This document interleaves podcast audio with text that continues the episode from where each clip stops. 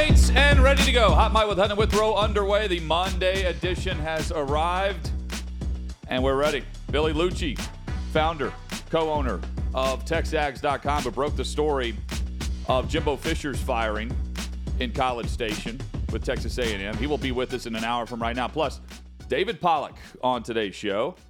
He jumps in the mix. Former Georgia Bulldog, former NFL pass rusher for the Bengals, and uh, formerly with Game Day. He's on with us later in the show as well.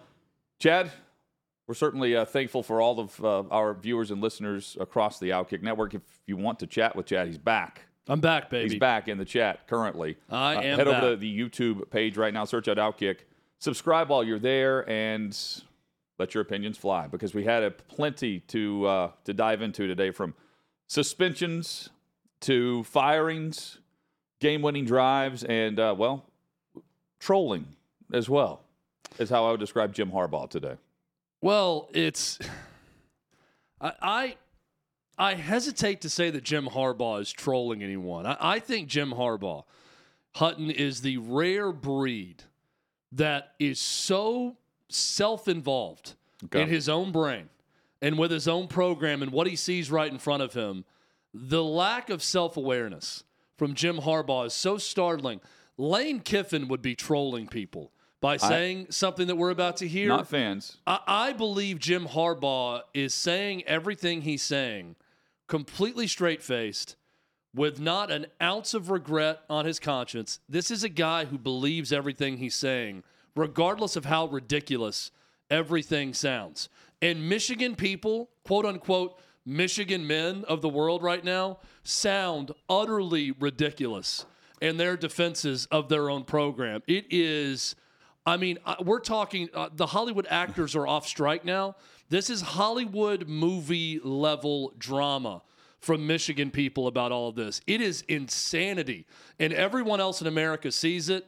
Michigan men and women cannot see it in themselves right now. It's crazy. This is a teaser for what will be the Big Ten championship speech on the at the podium, uh, uh, as Tony Petitti hands him the trophy. Quite frankly, after suspending Harbaugh for the rest, the remainder of the regular season, where he's not on the sideline on game day, and he's not allowed on the premises, not allowed in the venue for the stadium, wherever they may be playing. Coming up, it'll be Maryland, but this past weekend it was Penn State, and Michigan handled Penn State. We'll recap that in a moment, but this is Jim Harbaugh's media availability earlier, where he's discussing Michigan's win and the team that went out there and dominated the Nittany Lions.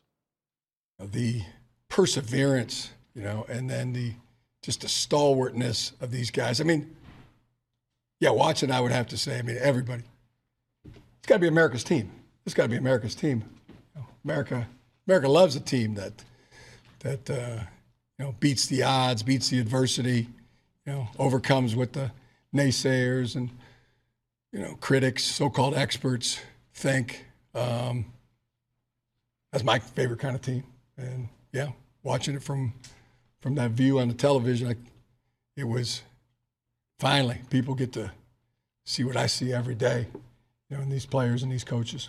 So there's Jim Harbaugh speaking to the media today, discussing what his team did without him there uh, against Penn State, against James Franklin, and a Nittany Lions team that really was not up to par with the caliber of the Wolverines. Chad, because we're about to dive in on how ridiculous this sounds. But I, what he's doing, I think, is as smart as what Kirby Smart did a year ago, where somehow he convinced his team that no one believed they could win.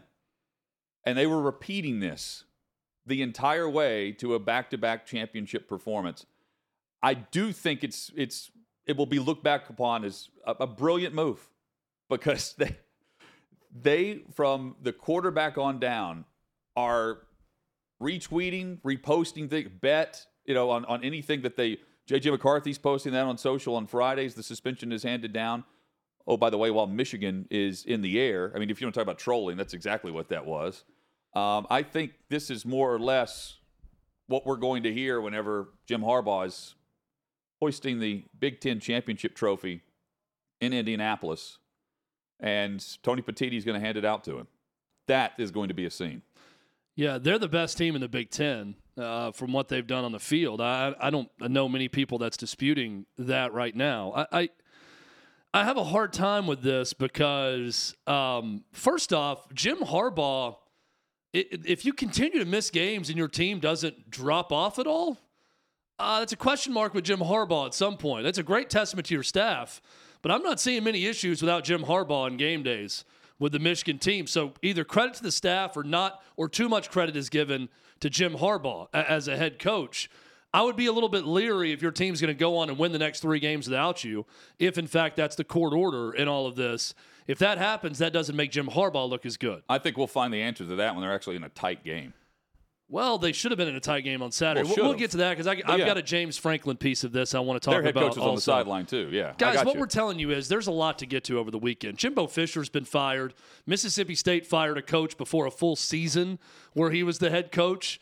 Uh, two coaches who faced off in a 51 to 13 game. Both sides of that blowout are fired.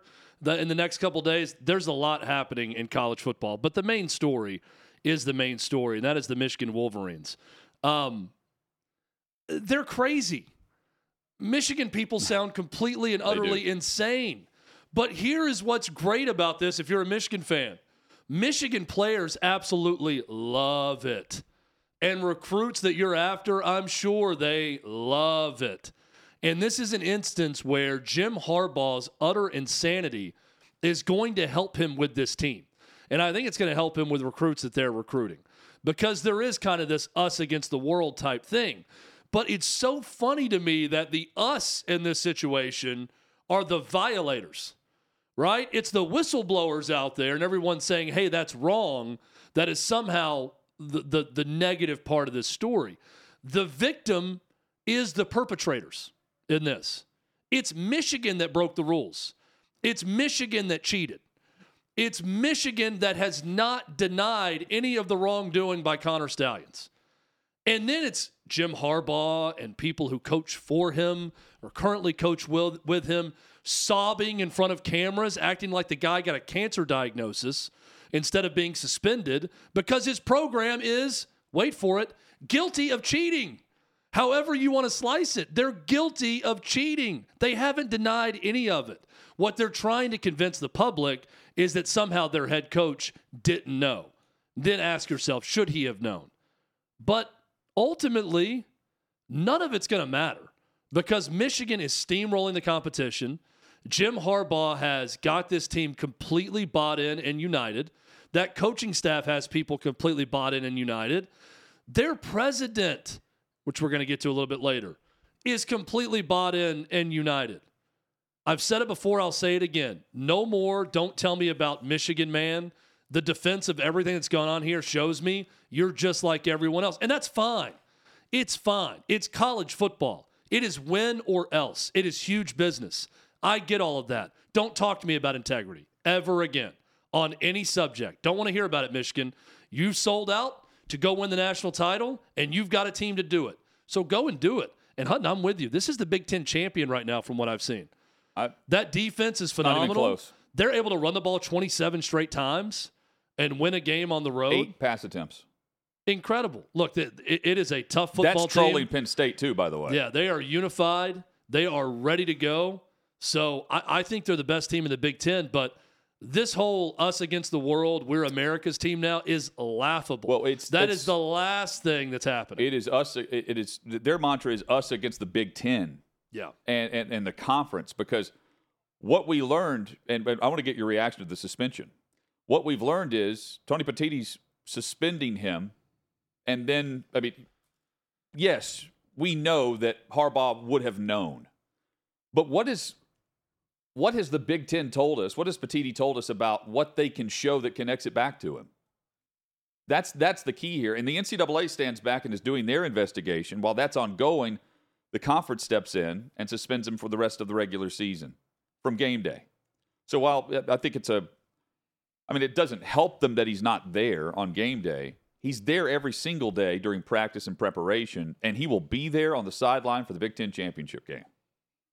And they'll carry him out on, on the player's shoulders, Chad. Oh, yeah. That will be the scene. And Petitti and company stepped in and tried to do something because the NCAA wouldn't. But in order to do something, you have to, I mean, you have to show more than what the NCAA is not showing us right now. and the three game suspension I thought would return. By I thought it would be a we would we would see the injunction, a temporary res- restraining order.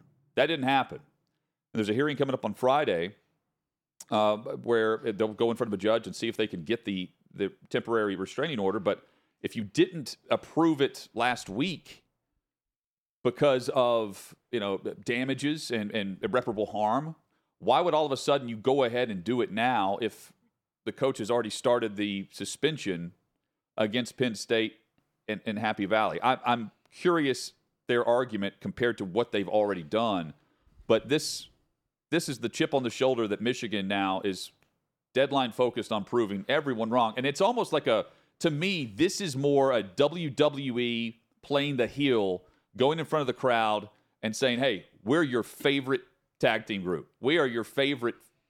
We're the faction that everyone's behind, and everyone knows that's just not the case, and you're looking for the booze. I mean, I think it's more of a jab at Petitti that it is truly believing that everyone loves them because they're hearing they're hearing it from everywhere except for their own fan base. Well, and one area where Michigan is correct in all of this. Now, uh, again, Michigan is not denying any of the the evidence on Connor Stalions and what they've done. Right. They did it. Clearly, they have all the evidence where Tony Petitti knows exactly what they've done. The due process is, is over when it comes to that. They're, they're guilty of it, and they're not denying it. But what Michigan is saying is you are stepping out of protocol and going against the NCAA when for years, what every team has done in every conference is let the NCAA investigation play out and let them rule what's going to happen. So I can understand Michigan saying, you're going to some extreme ends to do something to us right now, and we don't feel it's warranted here. We should wait for the NCAA investigation. Even though Michigan's not denying it, they know what they're guilty of and they know what the NCAA has on them. So I, I, can understand Michigan's part on this. And here is where Michigan is correct, but where they're not going to actually get any follow through. This sets a precedent, and they said it in the release that, hey, buckle up, big boys, because now that you've done this, I want every other head coach in the conference on edge because the moment we find something on you, we expect Tony Petitti in the Big Ten office to act as such and suspend your head coach or do something midseason. It is open season on everyone else in the Big Ten. The problem, though, with this is Hutton, it's going to be hard to find an instance where it is 13 against 1. There's always going to be some dissenting opinion. There's alliances in coaching. There are programs who maybe know they're up to some of the same stuff that don't want to set that precedent. It's the same way uh, reason NFL owners don't want to burn another one because they don't want to be the one eventually burned. So they're slow to act and That's do right. that, right? This was a case where Tony Petitti got every other program on board 13 against 1 against Michigan. I don't know that you're going to find that again. Well, it was 13 Depending against on the one case. after two against one presented evidence, and then mainly uh, Ohio State through their the private firm. Well, we we don't know. They're denying Well- all of that, and they're saying that they didn't do it. I, I, Well- don't, I don't know who who brought it, but I'm saying the evidence that was presented once everyone saw it, it was 13 against and, one. And you know Michigan's going to be digging for evidence on any, everyone else. They now. are, but- and, and if you present the evidence, you have the, the court of public opinion that will jump on that side if it's leaked the proper way and They- it breaking, they it's breaking news on. It doesn't necessarily have to come from Michigan immediately. It can come from uh, uh, Staples, Yeah, and, and then and then you have the news that everyone's reacting to, and then oh by the way, it's coming from Michigan. well, but then you got to get all 13 schools on board though. Well, too. that, but you And I think that's the that's the hard part now is Michigan's going to start slinging some mud on other programs and saying Tony Petitti act. Do what you did to us. and I understand that but if you're Michigan just, doing that. It's not just Petitti. It's it, the other thirteen. You you you have to you also have to stand up to that standard. well, that's what I'm saying, but they're not. Well, I, I think yet- they're all against Michigan and Jim Harbaugh in, in this story. My question I'm asking is what is the story that is so unique, that is different from everyone else, that will get everyone else in the conference to stand up and say, you must act right now? I'm having a hard time. It's not going to be a paying scandal for players or anything like that. so right. common. Um, I'm trying to think of what that would be where every other team would agree that you should get this this team, regardless if it's Michigan or anyone else, that you should go after this team. But I do agree with with Michigan when they say, "Hey, you've started a new precedent now." So this is the new rule of law moving Yes. forward. We're going to act in that way too. And I think everyone else should be on edge in the But conference. it's, it's I not, get what they're saying. It's not just that. sign steal. It's not just scouting off campus. This is the sportsmanship policy. That's very open and vague Yeah. in how you interpret it. So it doesn't have to be that big of a deal. Yeah, it just has to be sportsmanship. Juwan Howard got suspended for three games last year for getting in a fight with Greg Gard at Wisconsin in a little post game that's a good altercation. Uh, remember when he was going after him in the handshake line? So I mean, Was that through the Big Ten? Yes, Michigan's no stranger to that. That was the Big Ten at the time. Uh, Kevin Warren as the commissioner, and their that was their sportsmanship policy at play. So this has happened. You know, people have been suspended, coaches, players, through the sportsmanship policy. Um, I, I just look. I, I think Michigan could absolutely, if they get good intel, turn other Big Ten schools in and force Tony Petitti into an uncomfortable spot to act one way or the other. I just think this is one where I, I look at any story.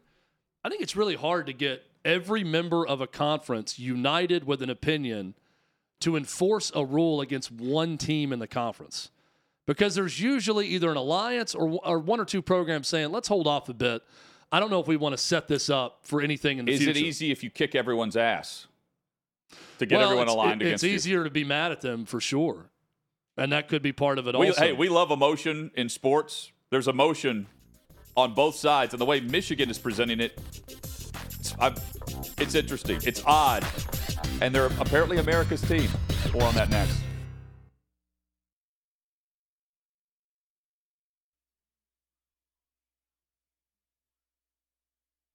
Sixth and Peabody, our location with Yeehaw Beer and Ole Smoky Moonshine. Hope you're doing great on this Monday. Join us in the uh, chat. Chad's there right now on YouTube. Chat's fired up. Really? They're ready. Our guy back? A lot from- of a lot of Michigan defenders in the in the chat. Kind of Michigan people going. It is, You uh, got the Michigan in, in one corner. You got the Michigan defenders. In the other corner, you've got the rest of America. But according to Jim Harbaugh, America's team is wearing maize and blue. That's who everybody should be rooting for. this is an American tale as old as, as time, is what Jim Harbaugh is telling. You know, the classic upstart underdog Cinderella story. That's the all-time winningest program in college football history. That one. That's that's what Americans really gravitate towards. Man, they dominated.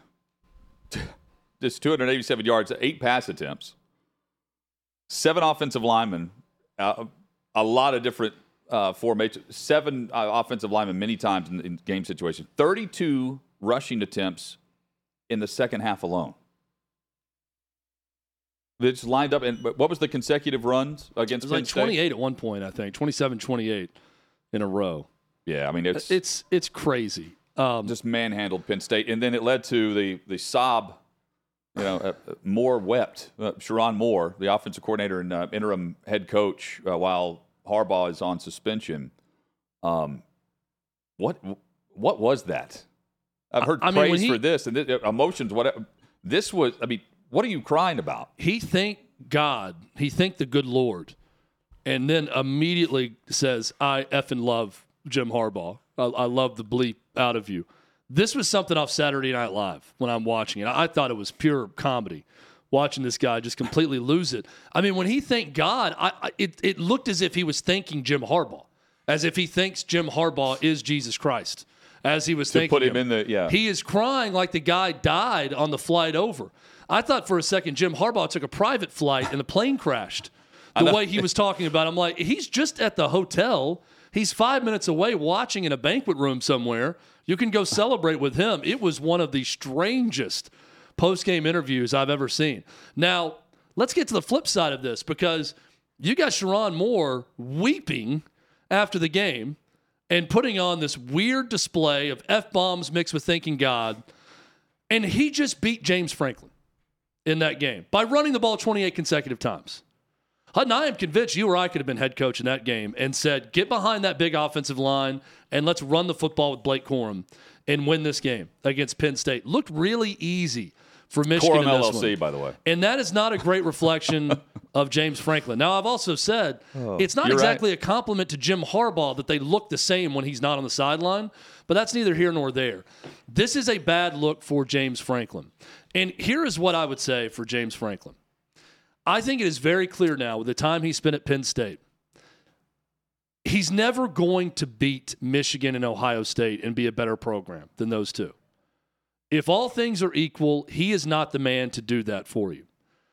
But he is good enough now to lose two games a year and beat everyone else on the schedule, other than Michigan and Ohio State.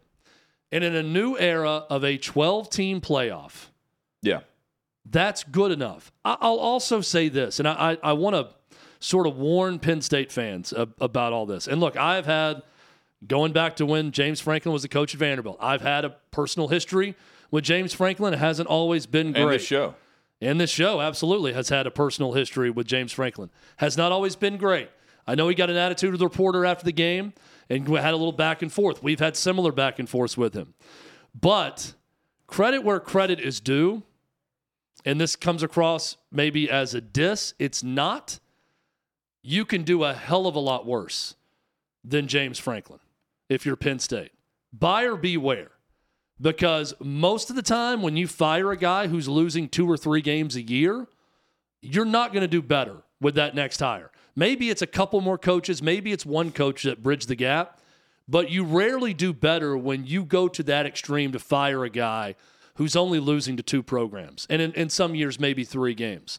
So while I think James Franklin has shown himself to be what he is at Penn State, which is not good enough to truly compete with Michigan and Ohio State on an annual basis, losing two games a year, which that's kind of what they are at their ceiling, is not all that bad. So I don't think Penn State should do anything. I don't think they should act rash, Hutton. I think they should probably stay the course. But let me highlight this.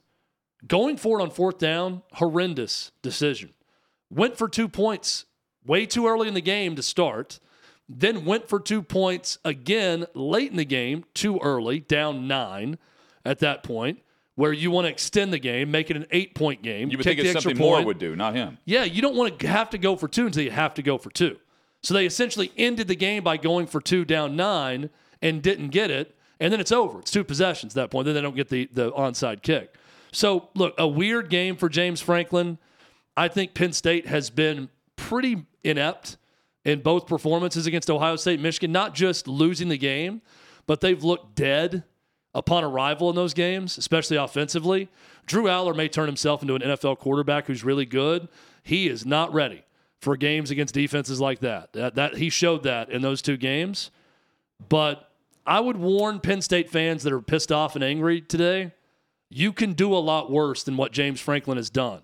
He's been a pretty good coach for you. But I- and with the new format that may be good enough to get you in the playoff in a lot of years. But what does that, and that, you're right, but what does that mean for the Penn State fan who is invested with everything, you know, uh, emotionally, financially, all of it? At some point, and, and I think that the average fan realizes, just like we do, Franklin is good, not elite, but a very good coach. He's one and one and twelve against AP top five teams. So if you're going into, if you're even thinking about the college football playoff, I mean, you're going into a situation where you know, like, okay, then we'll go into the the college football playoff and it's expanded to 12, and then we'll do what we do against AP top five teams, lose. So you have to ask, is it has this plateaued, or is there another level? Because what he did at Vanderbilt was win back to back seasons with nine wins during a stretch where the SEC East was really down. And if you're not going to win in this Big Ten against Michigan and Ohio State, if you're not going to beat Michigan without Jim Harbaugh on the sideline, you're not going to anytime soon. And the decisions and the chasing of points and everything, and then the criticizing the reporter jumping in uh, about the two point conversion rather than just kick it. It, just, it was all bizarre. And um, Chad, it was like he was facing the pressure. And when you realize he's facing the pressure to beat Michigan that day, what do you think Ryan Day is going to feel like whenever he's not facing Jim Harbaugh? But he's got to beat Michigan. Well, I, I It- it- let it- me let me start by saying I think Jim Harbaugh is going to coach in that game because I think they will get the temporary restraining order, and we're going to talk to Amy Dash tomorrow about the possibility of that happening. But I do feel like that's going to be the result on Friday, and he'll coach against Maryland and Ohio State. But Hutton, to answer your But question, I don't know why they didn't get ton it of pressure. first. Well, they, they wanted to. They didn't have enough time. That they said we got to have time to review everything. We're not going to turn this around this morning to get this thing done. So they said your hearing is going to be Friday, where they can review all the materials on both sides. So I think we'll get an answer on Friday, and I think he'll be allowed to coach again. But we'll ask Amy Dash about that. To answer your question, though, Hutton, uh, enormous pressure Yeah. on Ryan Day. I mean, enormous pressure because now you're also perceived as the whistleblower. Whether you are or aren't, and I know you're denying that it's not Ryan Day's brother that did the investigation and hasn't really completely denied that you weren't one of the ones who turned them in, but you were looked as the whistleblower and a tattletale on Michigan. You've got the coach suspended right now. They're under a lot of heat. And now you're going to play them head to head here in a, in a couple weeks. That's great drama. And I think it's a lot of pressure on on Ryan Day. This is the tenth year at Penn State for uh, for James Franklin. And Hutton, you asked a good question about if you're fully invested, if you're a booster, if you're someone with season tickets, how do you feel about this? I think you're probably very lukewarm and sort of fatigued at this point. They fire their OC with James Franklin, you know, right? Yesterday, yeah. I mean, he got rid of his OC, but you're probably looking at saying, can we not move the ball better against these teams? We get a big elite quarterback prospect in, and he looks very pedestrian against. Uh, what can we not be better or do more?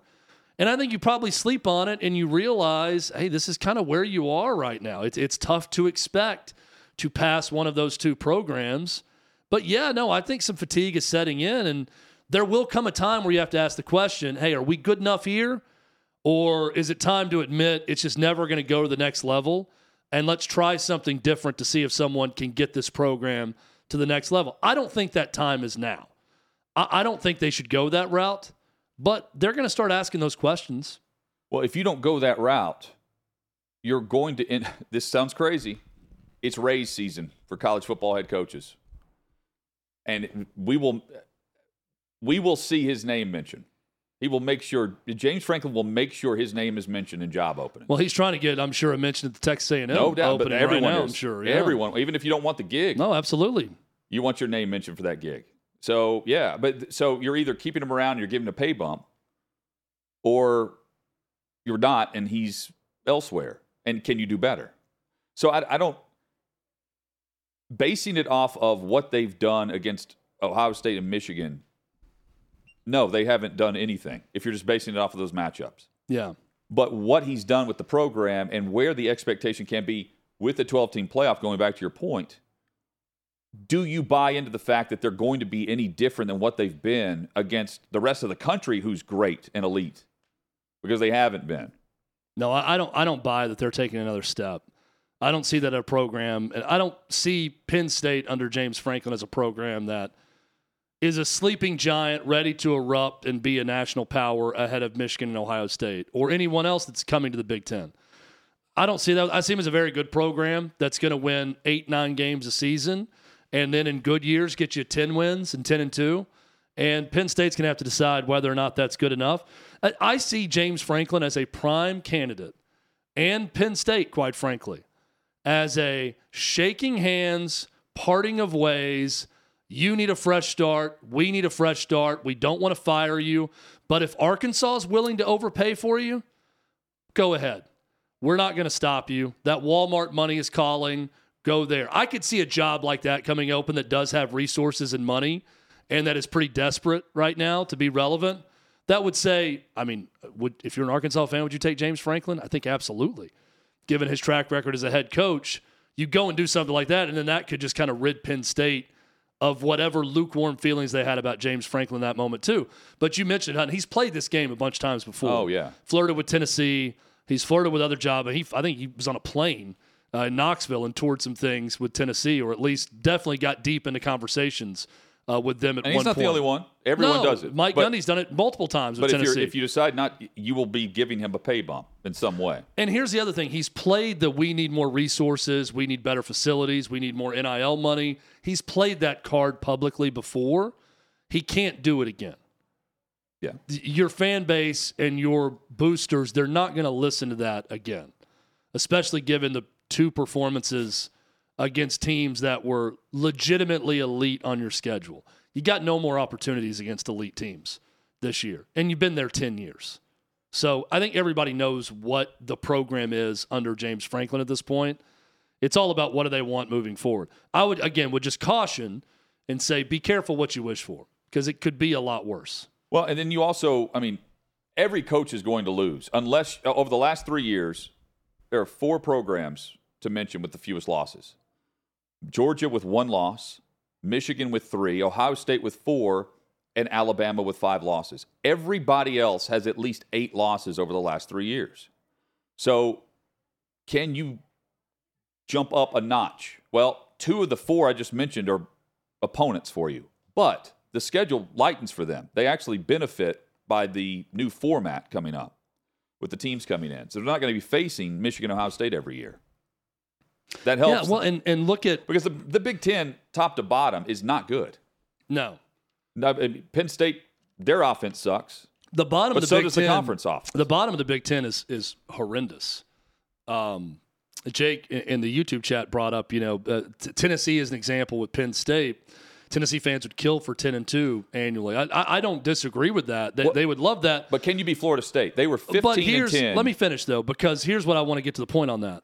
Um, ten and two at Tennessee is more of an achievement because the SEC is deeper and their schedule is typically more difficult, especially when you're Yes. playing Alabama, Georgia every year, right? I know they're playing Michigan, Ohio State, but who else outside of that are you playing at Penn State? It's about to get more difficult with USC and, and Oregon and others coming into the conference uh, if you're Penn State.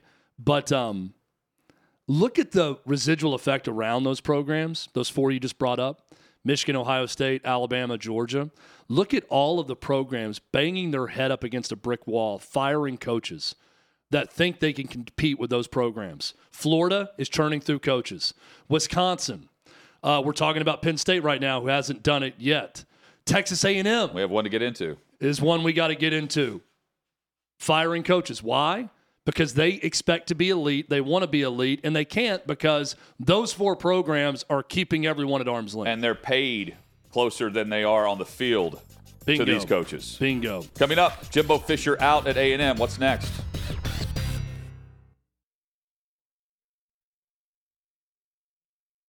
Hot Mic with Henry Withrow rolls on across the Outkick network. Mike Florio with uh, What did Mike Florio have to say, Hutton? with the uh, the tweet or post on X. Jim Harbaugh looks forward to playing the role of Tom Cruise in A Few Good Men at Friday's hearing. He goes, Harbaugh should also try his best to avoid playing the role of Jack Nicholson. Yes.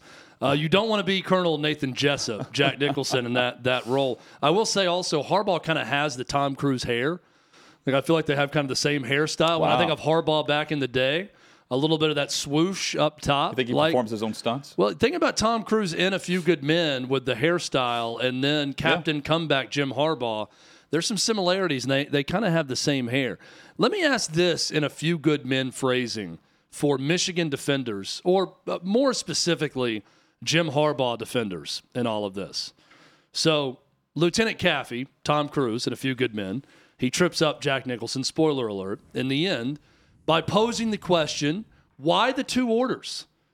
And he said, I'm, I'm kind of confused on this. If your word is law and everything you said is immediately your your people act on it, why would you feel the need to go back to a subordinate and give them a second order if they follow your instructions without a doubt? So why the two orders?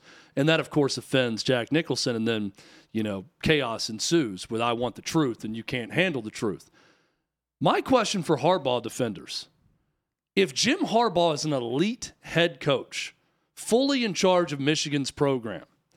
And your defense of him is that he had no clue of Connor Stalions, where he was on Saturdays, what he was doing, that he was purchasing tickets to games, that he was the one in charge of getting signs of other teams, that he's talking to your coordinators on the sideline. If your defense is he had no clue what Connor Stalions would do, then how are you considering him an elite coach? Well, That sounds like more of a figurehead to me I as head coach than someone that's truly in the weeds of the program and has his fingerprints on every facet of Michigan football. So if you're going to defend Jim Harbaugh by claiming that he has no idea what Connor Stalions doing. There's no proof of it. He, he has no idea.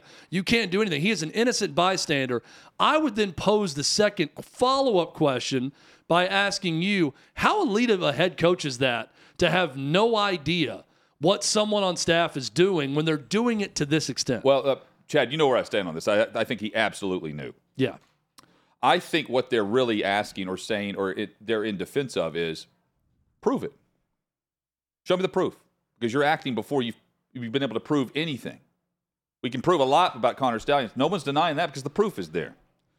Imagine any any Power Five program that has the fan base like Michigan does, Alabama, LSU, Tennessee, keep going down the list, right? Georgia, Ohio State. Those fan bases would be doing the same thing if their conference commissioner jumped in and did this while you're on the flight against an opponent that is capable of winning this year. At least the, the bandwagon fans are jumping on, and the you know the, I- look- many picked Penn State based on the. No doubt. Th- that's the reaction. I, am not denying that it's either any, that- it's any either that or- program would do that. It's either that or it's oh everybody's doing it. It- Well, but that I- that's the lazy excuse. Yeah, look, I, I'm not. Michigan's not alone in that after the suspension came down, they fought it. I think most every program would have handled the same way and would have come back hardcore against the conference for doing that. Yeah. So I, I'm not doubting that other programs wouldn't have done that. Now, my answer to that question is when he, they say prove it, you know, prove it to the Big Ten office, prove that there's a connection here. My response would be the connection is this: he's the head coach. He is ultimately in charge of the program. And everything we have in our bylaws and everything the NCAA is going to tell you is it's his job to know. That's the standard of the NCAA now. It's a failure to monitor at but best. but this is a violation of the didn't know. sportsmanship policy, Right. not failure to monitor. and it's a, it's a violation of the sportsmanship policy by Michigan. And their penalty is to suspend Jim Harbaugh, who's the head of Michigan football. Now, Michigan fans could buy that or not. I'm just telling you that's my response if I'm Tony Petitti. Well, this but- is a Michigan violation of the policy. So our response is to suspend your head coach. If your response is, well, we're not denying that Connor Staggs did this, but prove that our coach knew, my then my retort to that would be our proof is that he's your head coach. So him not knowing is not a defense. He's being penalized because your program did this. You're not disputing it. So we're punishing him as the head coach of the program. Now, Hutton, I'm with you. Every other program would have responded harshly the way Michigan has, and they have every right to defend themselves and do whatever they want. We can get into the logistics of them actually leaving the Big Ten, like has been oh. floated out there, which is the ultimate trump card to play. And hey, we're down here in Nashville. We're SEC guys at heart. I'm the SEC's raising their hand saying, "Come on, come on! You want a piece of this TV contract? You'll help ours also." They'd love to have Michigan. Any conference would love to have Michigan. I don't know that that's what's going to happen here. That seems pretty extreme right now for them to bolt and leave the Big Ten. Well, I agree. But the again, it's the what can you prove? And the other aspect, Chad, to point out is this is the ridiculous aspect of the NCAA. Because the fan base, the, the sure, penalties are coming, whatever. We want to win now. Because the experience, the moment, the banner, whatever, the championship is going to happen this year. The penalties can come, but you experience it now. And we've had the topic in the past. Would you take a championship now, knowing that you're not going to have something for however many decades it's been for certain teams, right? Like Georgia, Georgia fans at the time, you waited 41 years. Would you take it now, knowing you have to wait another 41? Everyone would say yes in the moment. And the penalty was, if you look at Kansas and Bill Self, what's the penalty going to be? You know, Yeah. a slap on the wrist. Well, Uh, uh, let the NCAA, let the governing body handle this. Is the argument really? Because you know we'll take our chances, but the investigation will continue instead of jumping in the way they did. I, I the timing of it too, with the flight taking off and all that, was craziness. But I think the argument is more about okay, if you're going to suspend him, show us the evidence like Connor Stalions was presented. Because if you can't, then you're punishing Harbaugh for Stalions, but you can't link up the fact that he gave direct information to him. I know it sounds crazy. Again, I I believe he knew. But you have to be able to present it in order to punish the guy and discipline the guy I just- based on that. I think it's a big leap Why weren't Right. the Why And weren't I- the OC and DC punished? I know that we're because they're not the heads of the program. I, I again, But they were direct. You have evidence they're standing right next is- to the guy. But this is this is the big leap here. Coaches all the time stand up there at press conferences and they defend their guys. They say ultimately the buck stops with me. It's my responsibility to get these guys ready. They don't roll on their players often unless you're Shane Beamer. But the most, most of the time, they're in there saying, guys, it is my responsibility to make sure we're coaching properly. It's my responsibility. It's my responsibility to get these guys going. We got to go back to the drawing board. We got to do this, this, and this. I, I, I think even the, the staunchest Michigan supporter has to have sort of a side eye grin when you are arguing, man, Jim Harbaugh, head of the program, accountable, players coach, this and that. And then you also want to argue, well, there's no proof that you know that Jim Harbaugh knew about it, and now he's just a victim in all this. The head of the Michigan program is suddenly this victim. He is Jesus Christ on the cross. And the NCAA and every other Big Ten team is just out to get him, and he's completely innocent and knew nothing. No. If coaches are going to get up there and say, it's my responsibility, it's my program, it's my team, this is what's going on, they know. So when something like this happens, that th- is this orchestrated, they're going to know. Coaches get blamed when guys go out and get arrested late at night. That's not their Well- fault when that happens, but they have to stand up there at a press conference, and when they suspend someone or hold them accountable, they too are held accountable. There's going to be columns written about a lack of discipline and bringing in the wrong type of guy and things like that when things go south. This is no different. Well, but but uh, you're right about the criticism, but the penalty. Now think about what could happen here. They can win the national title, and it's the penalty's done. They've served their their time, and they're the national champions. So what do you do then? If you wait on the evidence to be presented, you can suspend him more, and you can penalize them more than doing what they did at the time. Well, they can do both. Well, you I- can I do- think they're trying to hit them but twice. not, not until they win the title. Yeah, Is well, my point. But this is you their don't, way. You don't render that the way they but did. this is their way to try to prevent them to show the Big Ten to give them their pound of flesh, the other schools, and to say we did something. And if they persevere through that, then you know, fine. It, it's a it's a national title it, for the will Big it be Ten. viewed as they were punished and now they win? No. That, Well, that will be the criticism of our- Petitti, not Harbaugh. Our resident Michigan man in the chat, Jake, says suspending the head coach isn't even a punishment. When you have a winning culture, it's nothing. Should have taken away scholarships, big fines, recruiting visits, etc. That hurts more. That's coming from the NCAA. That might be a year and a half or We two think. years away, but that's probably coming from the NCAA. This is what the Big Ten could do now. I really think the rest of that's going to happen. I don't know it's going to be some huge detriment to the program, but you're going to lose a few scholarships. You're likely to get fined.